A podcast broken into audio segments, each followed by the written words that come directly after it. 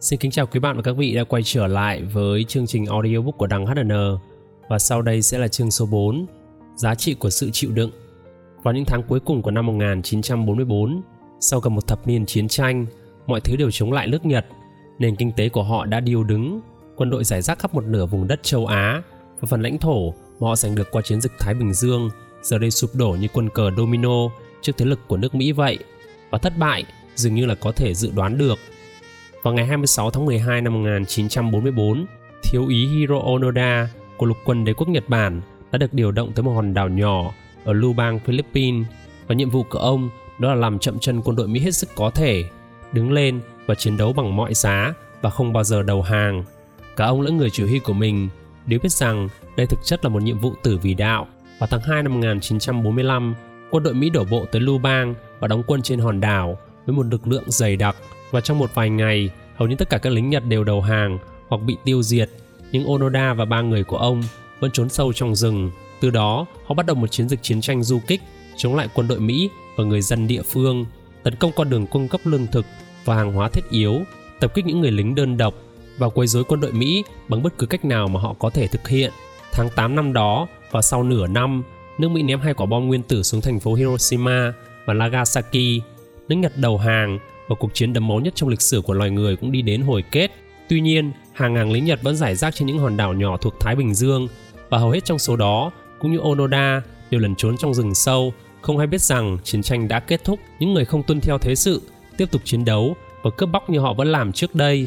Đây quả là một vấn đề lớn đối với việc tái kiến thiết lại Đông Á sau chiến tranh và các chính phủ đồng ý rằng cần phải làm một điều gì đó. Quân đội Mỹ liên hợp với chính phủ Nhật Bản đã giải hàng ngàn tờ rơi khắp khu vực Thái Bình Dương thông báo rằng chiến tranh đã kết thúc và đã đến lúc để mọi người trở về nhà. Onoda và đồng đội của ông đã tìm thấy và đọc những tờ rơi ấy, nhưng không giống như những người khác. Onoda cho rằng đó là giả, đó là một cái bẫy do quân đội Mỹ bày ra để khiến những người lính du kích lộ diện.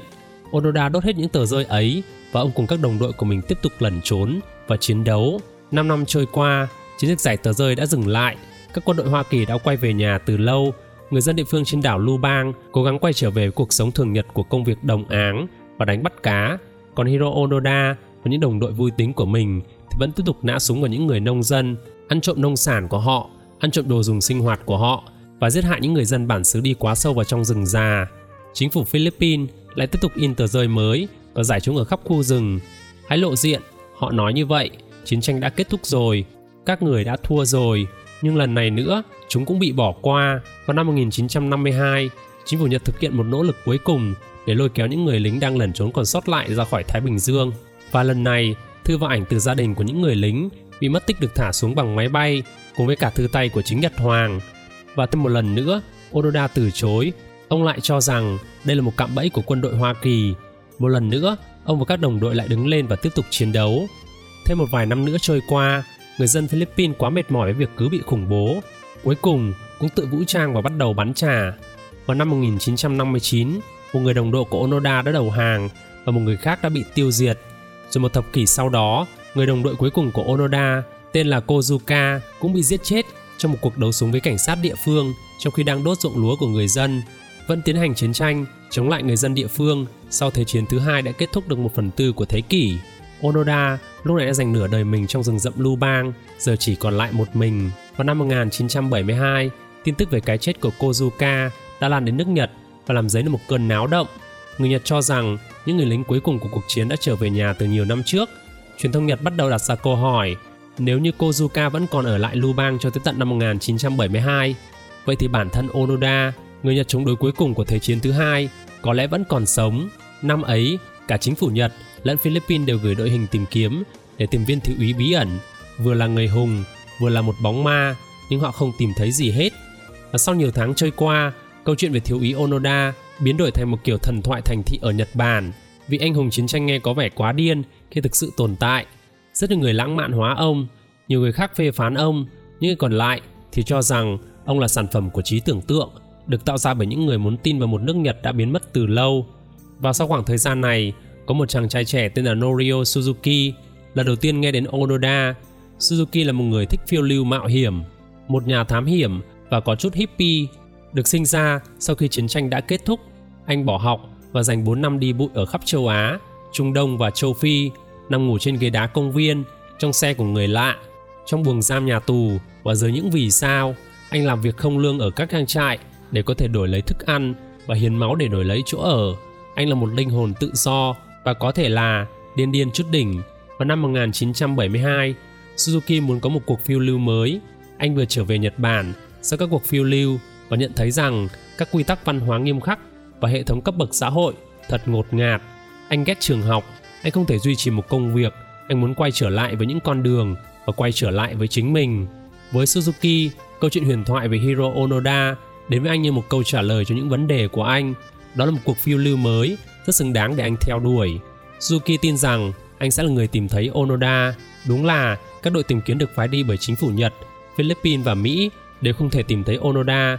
Các lực lượng cảnh sát địa phương đã bới tung cả khu rừng trong gần 30 năm mà vẫn chẳng thu được kết quả gì. Hàng ngàn tờ rơi đã đến được nơi cần đến mà cũng không lấy một phản hồi. Nhưng mà mẹ nó, cái thằng cha vô công rồi nghề, kẻ du thủ du thực bỏ học này sẽ là người duy nhất tìm được ông lính già. Không được trang bị và không được đào tạo về trinh sát hay chiến thuật chiến đấu. Suzuki tới Lưu Bang và bắt đầu lang thang khắp khu rừng nguyên sinh. Chiến lược của anh ta đó là kêu tên của Onoda thật lớn và nói với ông rằng Nhật Hoàng rất lo lắng cho ông. Và sau đó thì anh tìm được Onoda sau 4 ngày. Suzuki ở trong rừng với Onoda một thời gian. Tại thời điểm đó, Onoda đã sống đơn độc hơn một năm trời và một khi tìm thấy được Suzuki, ông đón chào tình bạn và khao khát được biết về những gì xảy ra ở thế giới bên ngoài từ một người Nhật mà ông có thể tin tưởng. Và sau đó, hai người đàn ông ấy kiểu như đã trở thành bạn bè. Suzuki đã hỏi Onoda rằng tại sao ông lại ở lại và tiếp tục chiến đấu. Onoda đã trả lời rằng rất đơn giản, ông đã được giao nhiệm vụ và không bao giờ đầu hàng nên ông đã ở lại. Và trong gần 30 năm, ông chỉ đơn giản là tuân theo một mệnh lệnh.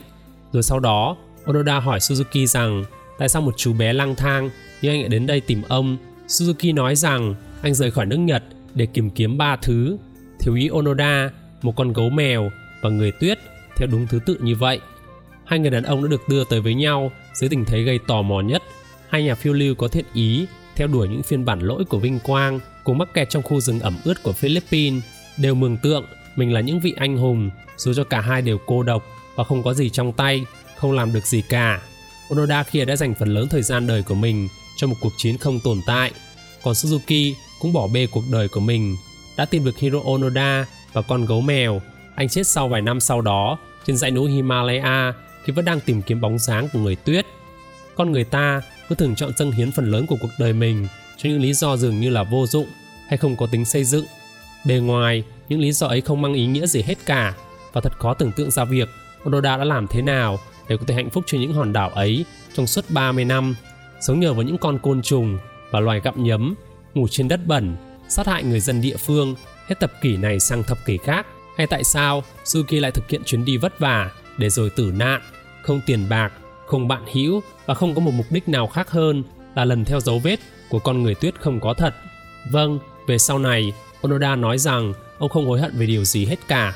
Ông còn tuyên bố rằng ông rất tự hào về sự lựa chọn của mình. Ông nói rằng đó là một vinh dự khi được cống hiến, một phần đáng kể cuộc đời ông. Còn Suzuki, nếu như còn sống, có lẽ cũng sẽ phát biểu những điều tương tự, rằng anh đã làm đúng những gì mà anh cần phải làm, rằng anh không hối hận một chút nào cả. Những người đàn ông này đều lựa chọn điều mà họ mong muốn được chịu đựng.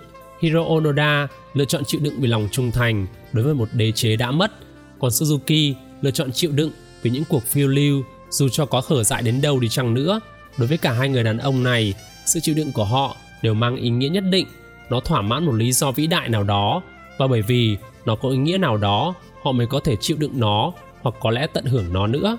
Nếu như sự chịu đựng là không thể tránh khỏi, nếu như những vấn đề trong cuộc đời của chúng ta đó là không thể tránh được, vậy thì câu hỏi mà ta nên đặt ra không phải là làm sao tôi có thể ngừng sự chịu đựng này lại, mà đó phải là tại sao tôi lại chịu đựng và vì mục đích gì.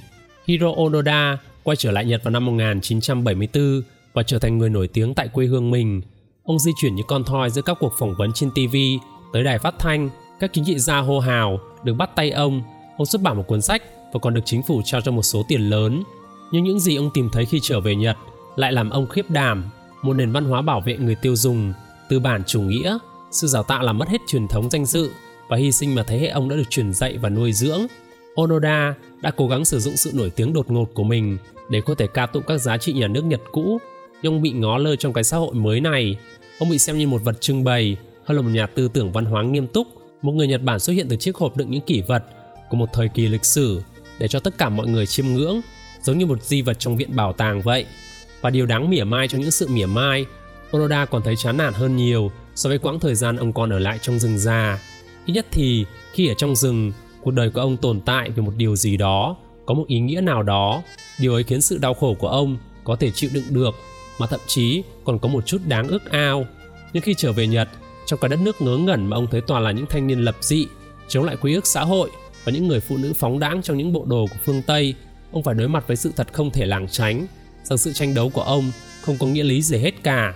Đất nước Nhật Bản mà ông từng sống và chiến đấu đã không còn tồn tại nữa, và gánh nặng của sự nhận thức này đã xuyên thủng ông theo một cái cách mà không một viên đạn nào làm được, bởi vì sự chịu đựng của ông không còn một mang nghĩa lý gì nữa, nó bỗng nhiên được nhận ra và thật đúng, 30 năm bị phí hoài. Và vì thế, vào năm 1980, Roda thu thập đồ đạc và chuyển tới Brazil, ông ở lại đó cho tới khi ông từ giã cõi đời. Các bạn đang theo dõi chương trình audiobook của đằng HN ờ với cuốn sách Nghệ thuật tinh tế của việc đếch quan tâm. Hãy kết nối với mình qua Facebook cá nhân của mình nhé. facebook.com gạch chéo đằng HN3. Ờ Cảm ơn tất cả các bạn. Củ hành tự nhận thức Việc tự nhận biết bản thân cũng giống như một củ hành, có nhiều lớp trong đó và bạn càng bóc tách chúng ra thì bạn càng khóc lóc dữ dội vào những thời điểm không thích hợp. Cứ xem như lớp vỏ đầu tiên của cuộc hành tự nhận thức đó là sự hiểu biết đơn giản về cảm xúc của một con người. Đây là khi tôi cảm thấy hạnh phúc, điều này khiến tôi cảm thấy buồn. Nó mang lại cho tôi hy vọng. Và không may là rất nhiều người dở tệ ngay từ cấp độ cơ bản này của quá trình tự nhận thức. Tôi biết thế bởi vì tôi cũng là một trong số đó. Chúng ta đều có những điểm mù trong cảm xúc, thường là những cái cảm xúc mà ta từng được dạy rằng việc bộc lộ chúng ra là không đúng, sẽ phải mất hàng năm trời luyện tập và nỗ lực mới có thể xác định được điểm mù ấy trong chúng ta và rồi sau đó, bộc lộ những cảm xúc này ra một cách thích đáng. Nhưng nhiệm vụ này là vô cùng quan trọng và xứng đáng với nỗ lực của chúng ta. Lớp vỏ thứ hai của cuộc hành tự nhận thức đó là khả năng đặt ra câu hỏi, tại sao chúng ta lại cảm thấy như vậy trong những xúc cảm cụ thể? Những câu hỏi tại sao này rất là khó và cần đến hàng tháng, thậm chí nhiều năm mới có thể tìm được câu trả lời phù hợp và chính xác. Hầu như mọi người đều cần phải tới những nơi kiểu như trị liệu tâm lý mới được nghe đến những câu hỏi này lần đầu tiên trong đời. Những câu hỏi kiểu ấy quan trọng, bởi vì chúng làm sáng tỏ những gì mà chúng ta xem là thành công hay thất bại. Tại sao bạn lại cảm thấy tức giận? Liệu đó có phải là vì bạn thất bại trong việc đạt một mục tiêu nào đó? Tại sao bạn lại cảm thấy lờ phờ và tẻ ngắt? Liệu đó có phải là vì bạn cảm thấy mình chưa đủ tốt? Lớp vỏ đặt câu hỏi này cho chúng ta hiểu được gốc rễ của những xúc cảm đang chôn vùi ta. Một khi ta hiểu được gốc rễ nguyên nhân, chúng ta có thể làm được điều gì đó để thay đổi nó. Nhưng còn một việc nữa đó là lớp vỏ sâu nhất của hành trình tự nhận thức. Và cái này thì chỉ toàn là khóc với lóc thôi. Lớp vỏ thứ ba, đó là những giá trị bản thân ta. Tại sao tôi lại xem đây là thành công hay thất bại? Làm thế nào mà tôi lựa chọn được cách đánh giá bản thân mình? Tôi đánh giá chính mình và cả những người xung quanh dựa trên tiêu chí nào? Và ở cấp này, luôn cần phải đặt ra câu hỏi và không ngừng nỗ lực và rất rất khó để có thể đạt đến. Nhưng nó lại là phần quan trọng nhất, bởi vì chân giá trị của ta quyết định nguồn gốc các vấn đề mà ta gặp phải và những vấn đề này lại quyết định chất lượng sống của chính ta nữa. Các giá trị ấy nằm sau mọi điều ta làm hay việc ta là ai. Nếu như những gì mà ta xem là thành công hay thất bại là một sự lựa chọn tồi, thì rồi mọi thứ dựa trên những giá trị ấy, các suy nghĩ, các cảm xúc, các cảm nhận thường ngày, tất cả sẽ là một điều vô nghĩa. Mọi điều mà ta nghĩ và cảm nhận một tình huống đều liên quan đến việc ta đánh giá nó như thế nào. Mọi người đều rất hoảng sợ trước việc trả lời một cách chính xác cho câu hỏi vì sao và điều này ngăn cản họ trước việc tiến tới sự nhận thức sâu sắc hơn về những trần giá trị của chính mình.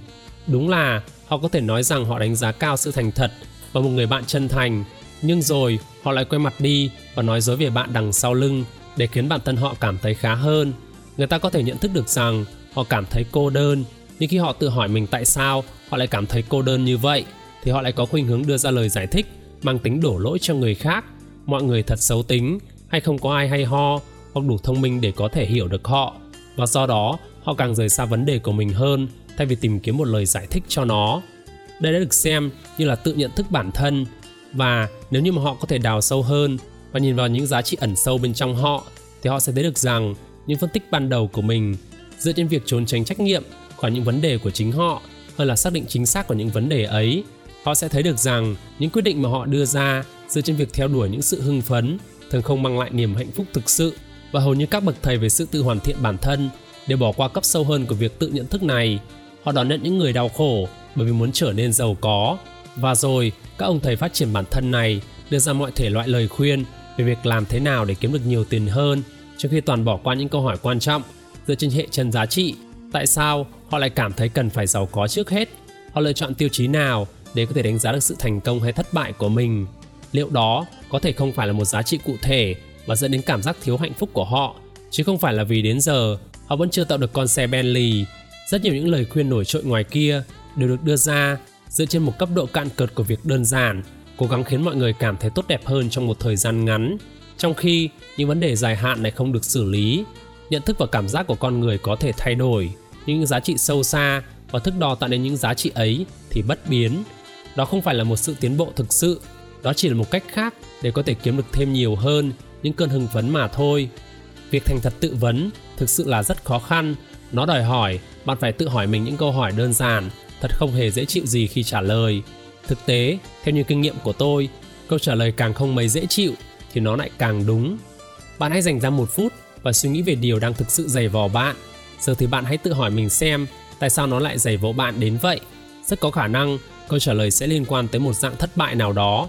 Sau đó, hãy đón nhận thất bại này và hỏi tại sao nó lại có vẻ đúng đối với bạn. Nếu như thất bại không thực sự là thất bại thì sao? Nếu như bạn đã tìm sai hướng thì sao? Sau đây, tôi sẽ đưa ra một ví dụ về cuộc sống của tôi. Tôi thấy bực bội vì ông anh trai không thèm nhắn tin hay gửi email gì cho tôi cả. Tại sao lại như vậy? Bởi vì có vẻ như lão éo thèm quan tâm tới tôi. Tại sao điều này lại có vẻ đúng? Bởi vì nếu như lão ấy muốn có một mối quan hệ tốt đẹp với tôi thì đáng lý ra đã phải chịu khó bỏ ra 10 giây mỗi ngày để có thể tương tác với tôi chứ. Tại sao việc thiếu xây dựng quan hệ của ông anh trai với bạn lại có cảm giác như một sai lầm? Bởi vì chúng tôi là anh em, chúng tôi nên có mối quan hệ thật là tốt đẹp. Có hai việc cần được đem ra mổ xẻ ở đây, một giá trị mà tôi trân trọng và một thước đo mà tôi sử dụng để tiến tới giá trị đó. Giá trị của tôi đó là anh em thì nên thân thiết với nhau. Thước đo của tôi thì giữ liên lạc thông qua điện thoại hoặc email. Đấy là cách mà tôi đánh giá sự thành công của mình khi là một thằng em trai. Và bằng cách nắm lấy thước đo này, tôi khiến bản thân mình cảm thấy như một kẻ thất bại và thường làm u ám hết cả buổi sáng ngày thứ bảy của tôi. Chúng ta còn có thể đào sâu hơn nữa bằng việc lặp lại quá trình này.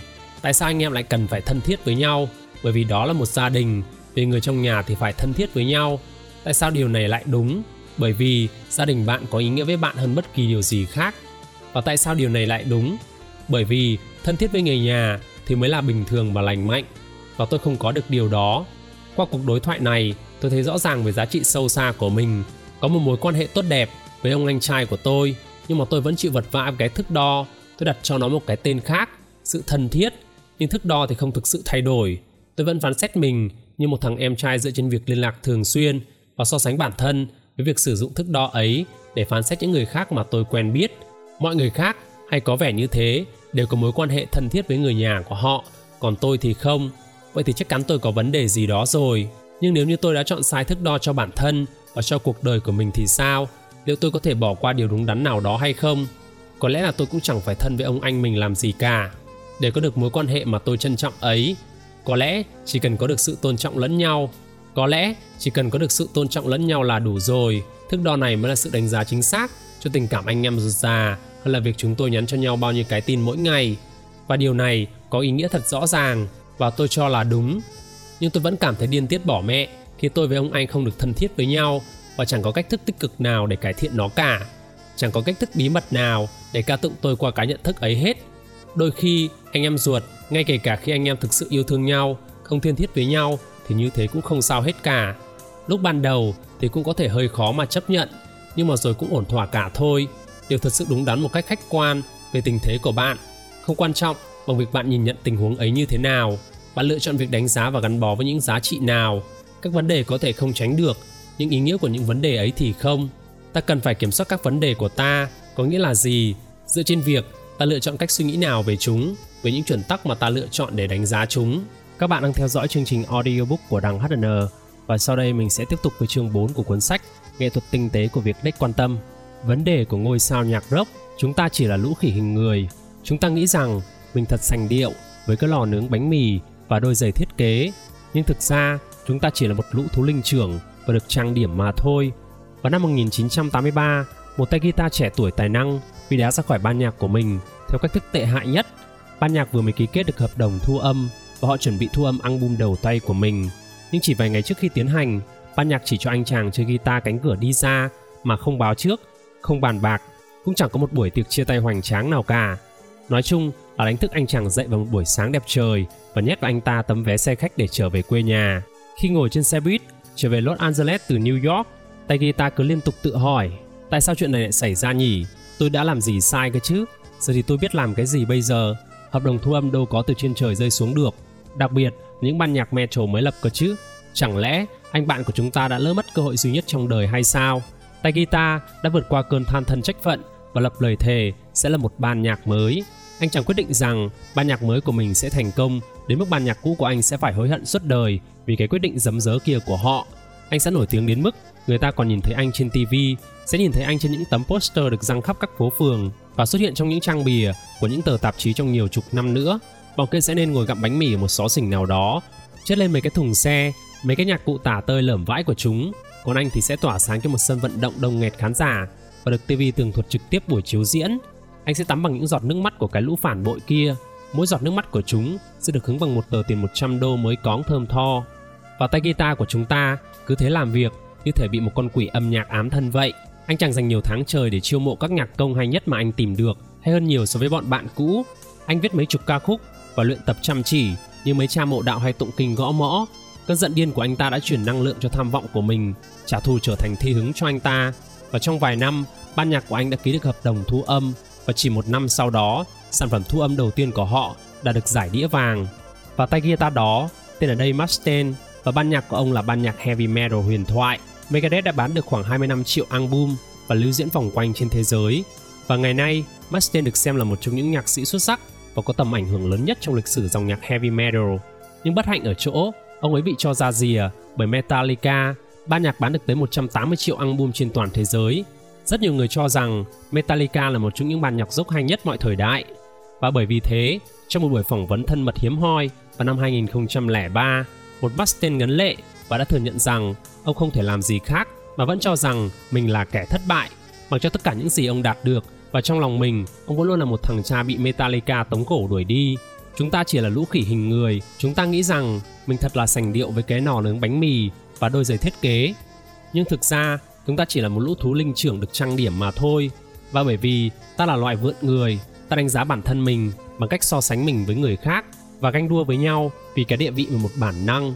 Câu hỏi không phải là liệu ta có đánh giá mình thông qua những người khác hay không mà câu hỏi ở đây chính là ta dựa vào tiêu chí nào để đánh giá chính mình?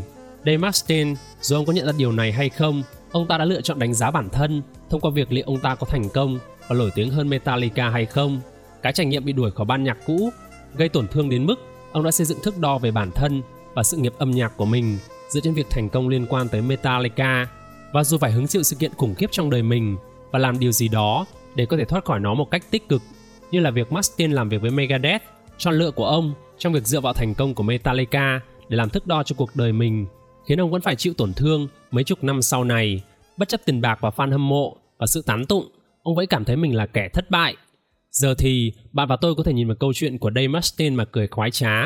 Đây này, anh chàng triệu đô với hàng ngàn người hâm mộ có một sự nghiệp được làm điều mà anh ta mê nhất và vẫn là anh chàng rơm rớm nước mắt vì thấy thằng bạn ngôi sao nhạc rock từ 20 năm trước nổi tiếng hơn mình. Và đó là bởi vì bạn và tôi có hệ chân giá trị khác với của Mustaine. Chúng ta cân đo đong đếm mình theo những thước đo khác nhau. Thước đo của ta có thể là tôi không muốn làm công cho thằng sếp mà tôi ghét, hay tôi muốn kiếm đủ tiền để cho con mình học ở một ngôi trường tốt, hay tôi sẽ thật hạnh phúc nếu không phải thức dậy dưới gầm cầu. Và bởi vì những thước đo như vậy mà Mustaine mới trở nên thành công và vĩ đại một cách khó tin. Nhưng theo thước đo của chính bản thân ông thì trở nên nổi tiếng và thành công hơn cả Metallica thì ông đã thất bại và các giá trị của ta quyết định thước đo bản thân và những người khác. Giá trị của Onoda là lòng trung thành với Hoàng gia Nhật Bản, chính là điều đã giúp ông ở lại Lubang trong suốt 30 năm. Nhưng cũng cùng giá trị ấy đã khiến ông đau khổ khi quay trở về nước Nhật. Thước đo của Mustaine lại là hoàn hảo hơn Metallica, đã giúp ông xây dựng một sự nghiệp âm nhạc thành công rực rỡ. Nhưng cũng cùng thước đo ấy, về sau này đã hành hạ ông cho dù ông có thành công ra sao. Nếu như bạn muốn thay đổi cách nhìn của mình về vấn đề thì bạn cần phải thay đổi những thứ mà bạn trân trọng hay cách mà bạn đánh giá thất bại hay thành công. Hay thêm một ví dụ nữa, ta hãy nhìn vào một nhạc sĩ khác cũng bị sa thải bởi một ban nhạc khác. Câu chuyện của ông cũng tương đồng với Dave Mustaine, chẳng qua là nó xảy ra trước đó hai thập kỷ mà thôi. Vào năm 1962, cả thế giới xôn xao về sự xuất hiện của một ban nhạc đến từ Liverpool. Ban nhạc này có kiểu tóc tai rất hài và còn có cái tên hài hơn cả. Nhưng nhạc của họ thì tuyệt vời ông mặt trời và ngành công nghiệp thu âm cuối cùng cũng chú ý tới họ. Các thành viên gồm có John là ca sĩ chính và người sáng tác các ca khúc. Paul, anh chàng chơi bass và có bộ mặt măng non đầy mơ mộng. George là tay guitar chính bất trị và tiếp theo là tay trống. Anh được xem là gã ngon trai nhất đám và bọn con gái cứ phát cuồng cả lên vì anh và gương mặt anh bắt đầu xuất hiện trên các tạp chí đầu tiên. Anh cũng là người chuyên nghiệp nhất trong nhóm. Anh không chơi ma túy. Anh có một người bạn gái lâu năm mà thậm chí còn có những người thắt cả vạt và mặc com lê cho rằng anh nên là bộ mặt đại diện cho ban nhạc chứ không phải là John hay Paul. Tên của anh là Peter Best. Và vào năm 1962, sau khi ký kết hợp đồng thu âm đầu tiên, ba thành viên khác của Beatles âm thầm họp lại với nhau và đề nghị người quản lý của họ, đó là Brian, sa thải anh. Và Brian thực sự khổ sở với quyết định ấy. Ông thực sự thích Peter nên ông cứ chỉ hoãn nó với hy vọng rằng ba người kia sẽ thay đổi quyết định. Và nhiều tháng sau, ba ngày trước buổi thu âm đầu tiên, Brian cuối cùng cũng gọi Peter lên phòng. Và tại đó, người quản lý thông báo một cách không hề khách sáo rằng anh hãy đi đi và tìm lấy một ban nhạc khác.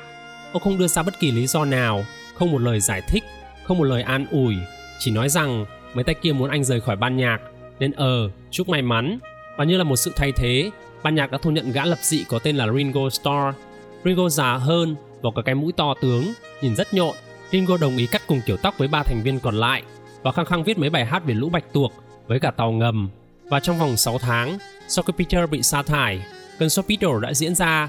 Trong khi ấy, Peter có thể hiểu được vì sao lại rơi vào cơn trầm cảm trầm trọng và dành nhiều thời gian để làm cái việc mà bất kỳ một người anh nào cũng làm nếu họ có lý do, đó chính là uống rượu. Phần còn lại của thập niên 60 không có gì tốt đẹp với Peter Best hết. Và năm 1965, ông bị kiện hai lần bởi Beatles vì tội phỉ báng và tất cả các dự án âm nhạc của ông đều bị thất bại thảm hại. Vào năm 1968, ông đã cố tự tử và chỉ dừng lại vì sự can gián của mẹ ông. Các bạn có thể thấy rằng câu chuyện của Peter Best không có cùng câu chuyện vãn hồi giống như của Dave Mustaine. Ông không bao giờ trở thành siêu sao nổi tiếng toàn cầu hay kiếm được hàng triệu đô la cả. Nhưng theo nhiều cách, Peter Best lại có nhiều thứ tốt đẹp hơn so với Mustaine. Trong một cuộc phỏng vấn năm 1994, Peter Best đã thổ lộ rằng tôi hạnh phúc hơn so với thời còn ở Beatles. Và cái quái gì đã xảy ra vậy? Peter Best giải thích rằng việc ông bị Beatles sa thải đã giúp ông gặp được vợ mình và sau đó cuộc hôn nhân của ông dẫn tới việc có những đứa con. Ông trân trọng sự thay đổi ấy. Ông bắt đầu nhìn nhận cuộc đời mình khác đi. Danh vọng và thành công cũng rất tuyệt. Thứ mà ông đang có còn quan trọng hơn nữa đó là một gia đình lớn và đầy ắp yêu thương, một cuộc hôn nhân ổn định, một cuộc sống giản dị. Ông vẫn còn tiếp tục chơi trống và lưu diễn khắp châu Âu và thu âm những album trong năm 2000. Như vậy, ông đã thực sự mất đi thứ gì?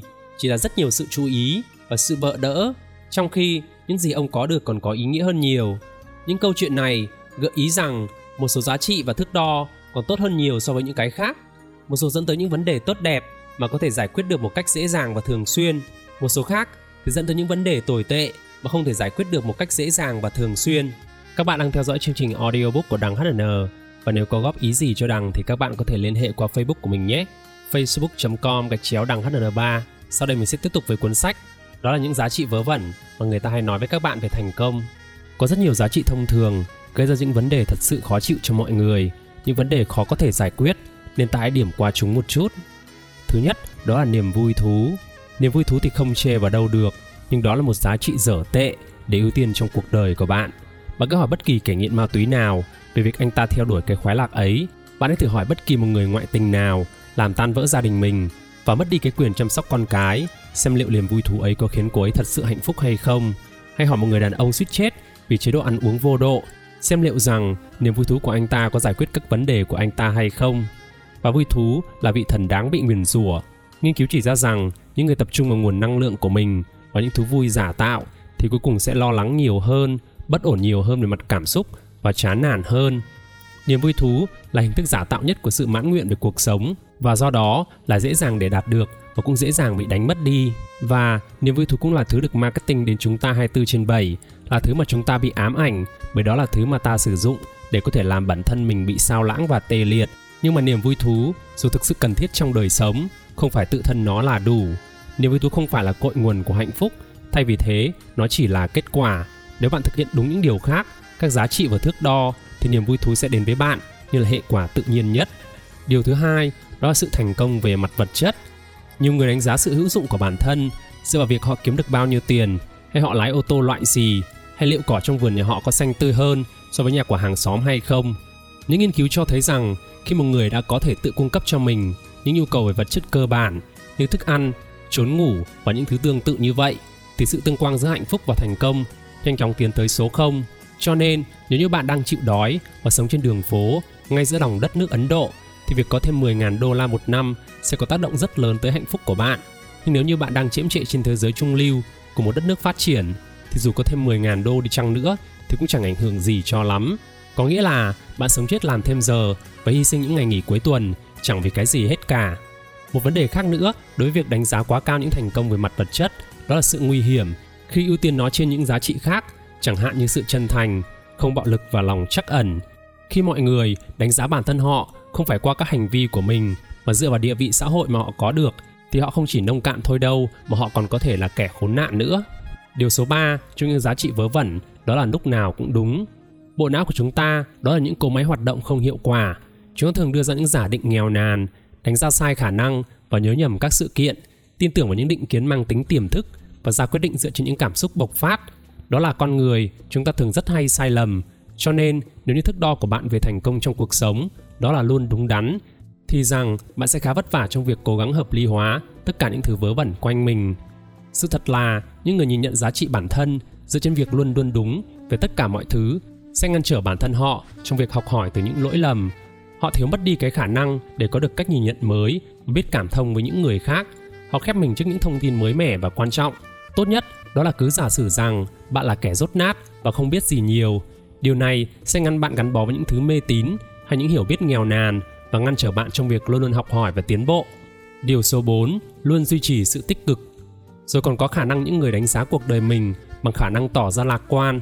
Ô kìa, chỉ cần như tất cả mọi thứ. Mất việc hay sao? Tuyệt, đó là cơ hội để mình có thể khám phá thêm niềm đam mê của mình. Chồng của bạn, ăn vụng với đứa em gái của bạn. Cũng tốt thôi, ít nhất là bạn cũng hiểu ra vị trí của mình ở đâu trong lòng những người xung quanh. Con của bạn chết vì ung thư vòm họng thì ít nhất bạn cũng không phải trả tiền cho con học đại học nữa. Trong khi câu nói luôn hướng về mặt tích cực của cuộc sống là hoàn toàn chính xác, thì sự thật đó là đôi khi đời rất dở và điều lạnh mạnh nhất mà bạn có thể làm đó là thừa nhận điều đó. Chối bỏ những cảm xúc tiêu cực sẽ dẫn đến những việc nếm trải những cảm xúc tiêu cực nghiêm trọng và dai dẳng hơn và còn có thể bị rối loạn cảm xúc nữa. Việc trở nên luôn tích cực đó cũng là một dạng lẩn tránh chứ không phải là một giải pháp phù hợp cho những vấn đề của cuộc sống những vấn đề mà nếu như bạn lựa chọn đúng các giá trị và thước đo thì sẽ tiếp sức và thúc đẩy bạn. Rất đơn giản, sự việc chuyển xấu, mọi người làm ta bực mình, tai nạn xảy ra, những điều ấy khiến bạn cảm thấy mình như cướt và như thế cũng chẳng sao hết. Các cảm xúc tiêu cực đó là yếu tố cần thiết cho sự lành mạnh về tinh thần. Việc bạn chối bỏ sự tiêu cực làm các vấn đề tiếp tục tồn tại chứ không hề giải quyết chúng. Mẹo nhỏ để xử lý những cảm xúc tiêu cực nằm ở chỗ. Thứ nhất, đó là bộc lộ chúng ở mức độ được xã hội chấp nhận và theo một thái độ lành mạnh Thứ hai, đó là bộc lộ chúng theo cách đồng điệu với các giá trị của bạn. Ví dụ đơn giản như một trong những giá trị của tôi đó là không bạo lực. Do đó, khi tôi phát điên với ai đó thì tôi sẽ thể hiện sự tức giận ấy, nhưng tôi cũng thể hiện quan điểm rằng tôi sẽ không dùng nắm đấm vào mặt họ. Một ý tưởng cấp tiến, tôi biết là như vậy, nhưng tức giận không phải là vấn đề. Tức giận là một điều hết sức bình thường và tức giận đó là một phần của cuộc sống. Các bạn có thể thấy việc đấm vào mặt người khác mới là vấn đề chứ không phải sự tức giận sự tức giận là thông điệp cho nắm đấm của tôi vào mặt bạn, cứ việc mà đổ lỗi cho nắm đấm của tôi ấy. Khi mà ta ép buộc mình, mình phải lạc quan trong mọi thời điểm, thì chúng ta đang chối bỏ đi sự tồn tại của các vấn đề trong cuộc sống của chúng ta. Khi ta chối bỏ các vấn đề, ta đánh cắp chính mình khỏi cơ hội được giải quyết chúng và tiến tới hạnh phúc. Các vấn đề mang tới sự cảm nhận về ý nghĩa và tầm quan trọng của cuộc sống.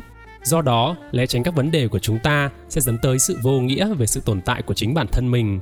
Và về lâu dài, hoàn thành một cuộc thi chạy marathon sẽ khiến cho chúng ta cảm thấy hạnh phúc hơn nuôi nấng một đứa trẻ sẽ khiến chúng ta cảm thấy hạnh phúc hơn việc phá đảo một trò chơi điện tử và bắt đầu một hoạt động kinh doanh nhỏ với bạn bè trong khi vật lộn để duy trì nó sẽ khiến chúng ta hạnh phúc hơn việc mua một chiếc máy tính mới những hoạt động như vậy đều rất đau đầu cam go và thường không mấy vui vẻ gì cả chúng đòi hỏi phải đối diện với hết vấn đề này đến vấn đề khác nhưng mà chúng cũng là một trong những khoảnh khắc có ý nghĩa và một trong những nhiệm vụ vui vẻ nhất mà ta có thể thực hiện chúng gắn liền với đau đớn vật lộn và ngay cả giận dữ và thất vọng.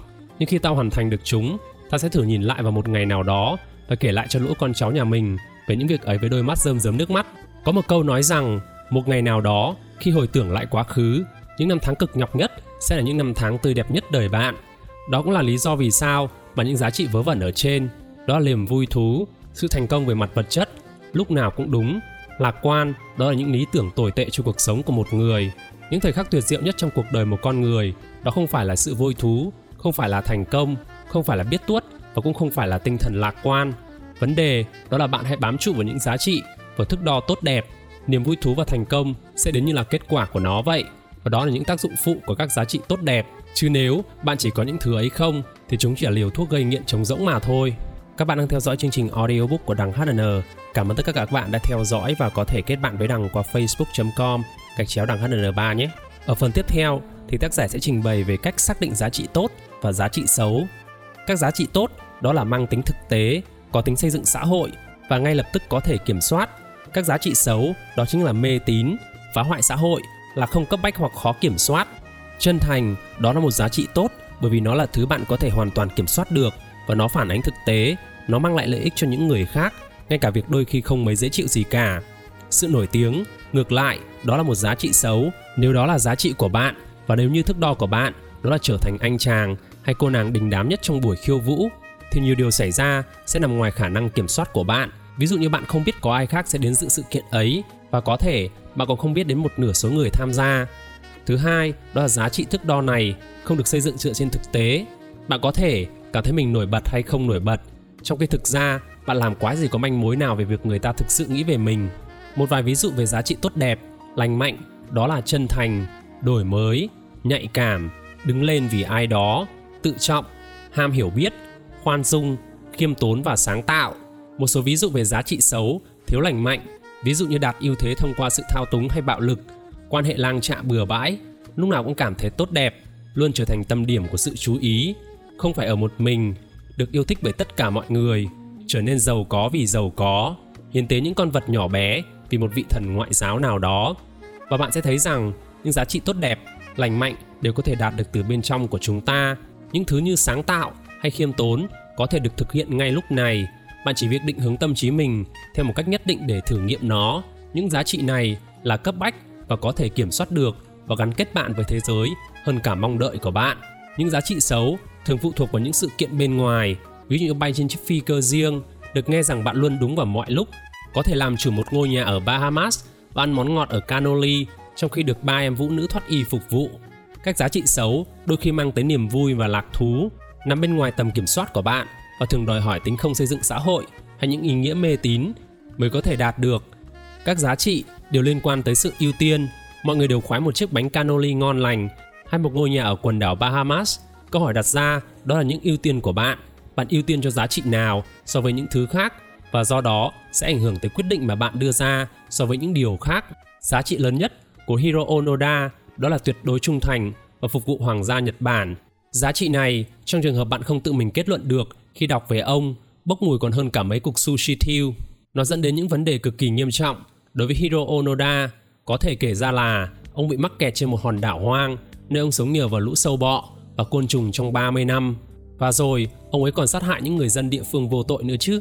Vì thế, mặc dù ông ta tự nhìn nhận mình là một người thành công và mặc dù ông ấy đã sống đúng với những thước đo của chính bản thân mình và tôi cho rằng tất cả chúng ta đều có thể đồng ý rằng cuộc đời của ông ta cũng tệ không ai trong chúng ta sẵn lòng đổi vai cho ông ta nếu có cơ hội chứ đừng nói đến việc ta sẽ thực hiện những việc ông ta làm một ví dụ khác, đó chính là Dave Stein đã đạt được thành công và danh vọng lớn, nhưng vẫn cảm thấy thất bại. Đó là bởi vì ông đã lựa chọn một giá trị vớ vẩn dựa trên sự so sánh tùy tiện với thành công của những người khác. Giá trị này đã mang đến cho ông những vấn đề tồi tệ, như tôi cần phải bán được 150 triệu bản thú âm, rồi sau đó mọi thứ sẽ rất tuyệt, và chuyến lưu diễn tới của tôi sẽ chẳng cần gì khác ngoài một cái sân vận động. Những vấn đề đó mà ông cho rằng ông cần giải quyết thì mới có thể hạnh phúc được và chẳng có gì đáng ngạc nhiên khi mà ông không có được những điều như vậy. Ngược lại, thì Peter đã thay đổi bất ngờ, dù có tuyệt vọng và quẫn trí vì bị đuổi khỏi ban nhạc Beatles đi chăng nữa và khi ông nhiều tuổi hơn, ông học được cách tái ưu tiên cho những điều quan trọng nhất và đã có thể đánh giá cuộc đời mình theo một ánh sáng mới bởi vì thế, Peter trở thành một người đàn ông hạnh phúc và khỏe mạnh, với một cuộc sống dễ chịu và gia đình hạnh phúc. Những điều mà mỉa mai thay cả bốn thành viên của ban nhạc Beatles phải mất hàng thập kỷ vật lộn để có thể đạt tới hay duy trì. Khi ta có những giá trị tồi tệ, đó là những tiêu chuẩn tồi tệ mà chúng ta tự đặt ra cho chính bản thân mình và kể cả những người khác. Về bản chất là chúng ta đã quan tâm tới những điều vô nghĩa, những điều khiến cuộc đời chúng ta trở nên tệ hại hơn. Nhưng mà khi ta lựa chọn những giá trị tốt đẹp, chúng ta có thể chuyển hướng những việc ta quan tâm sang những thứ tốt hơn, sang những thứ có ý nghĩa hơn, những việc có thể cải thiện tình trạng sức khỏe hay kinh tế của ta và khiến ta được hạnh phúc, vui vẻ và thành công như là tác dụng phụ. Điều này nói ngắn gọn chính là sự cải thiện bản thân, ưu tiên cho những giá trị tốt hơn, lựa chọn những thứ tốt hơn mà bận tâm tới. Bởi vì khi mà bạn bận tâm những thứ còn tốt hơn thì bạn sẽ có những vấn đề tốt hơn. Và khi bạn đối diện với những vấn đề tốt hơn thì bạn sẽ có cuộc sống tốt đẹp hơn. Phần còn lại của cuốn sách sẽ nói về năm giá trị phản trực giác mà tôi tin rằng có lợi ích lớn nhất nếu như bạn theo đuổi. Tất cả đều tuân theo luật giật lùi mà ta đã nói đến trước đây, rằng chúng là tiêu cực. Tất cả đều yêu cầu việc đối diện sâu hơn với những vấn đề thay vì lảng tránh chúng thông qua những biện pháp tạm thời. Năm giá trị này đều trái với thói thường và không mấy dễ chịu. Nhưng với tôi, chúng là bước ngoặt của cuộc đời. Đầu tiên là mà ta sẽ thấy được trong chương kế tiếp, đó là hình thức cực đoan của trách nhiệm, lãnh trách nhiệm cho bất kỳ điều gì xảy ra trong đời bạn, dù lỗi có thuộc về ai. Thứ hai là sự không chắc chắn, nhận thức về sự rốt nát của bạn và bồi dưỡng việc thường xuyên đặt nghi vấn cho lòng tin của bạn. Tiếp theo đó là sai phạm, sự sẵn sàng khám phá những thiếu sót và lỗi lầm của bạn để có thể cải thiện chúng. Thứ tư, đó chính là sự từ chối, khả năng để nghe và cả nói từ không, sau đó xác định được rõ ràng điều bạn sẽ và sẽ không chấp nhận trong đời mình. Và giá trị cuối cùng, đó là sự lặng nhìn cái chết của chính mình, có lẽ là điều duy nhất có thể giúp chúng ta duy trì những giá trị còn lại của mình dưới cái nhìn đúng đắn. Trên đó chính là chương số 4 của cuốn sách Nghệ thuật tinh tế của việc đếch quan tâm. Cảm ơn tất cả các bạn đã theo dõi audio này và chúng ta sẽ cùng gặp nhau trong chương số 5 của cuốn sách này. Đó chính là bạn luôn luôn có những sự lựa chọn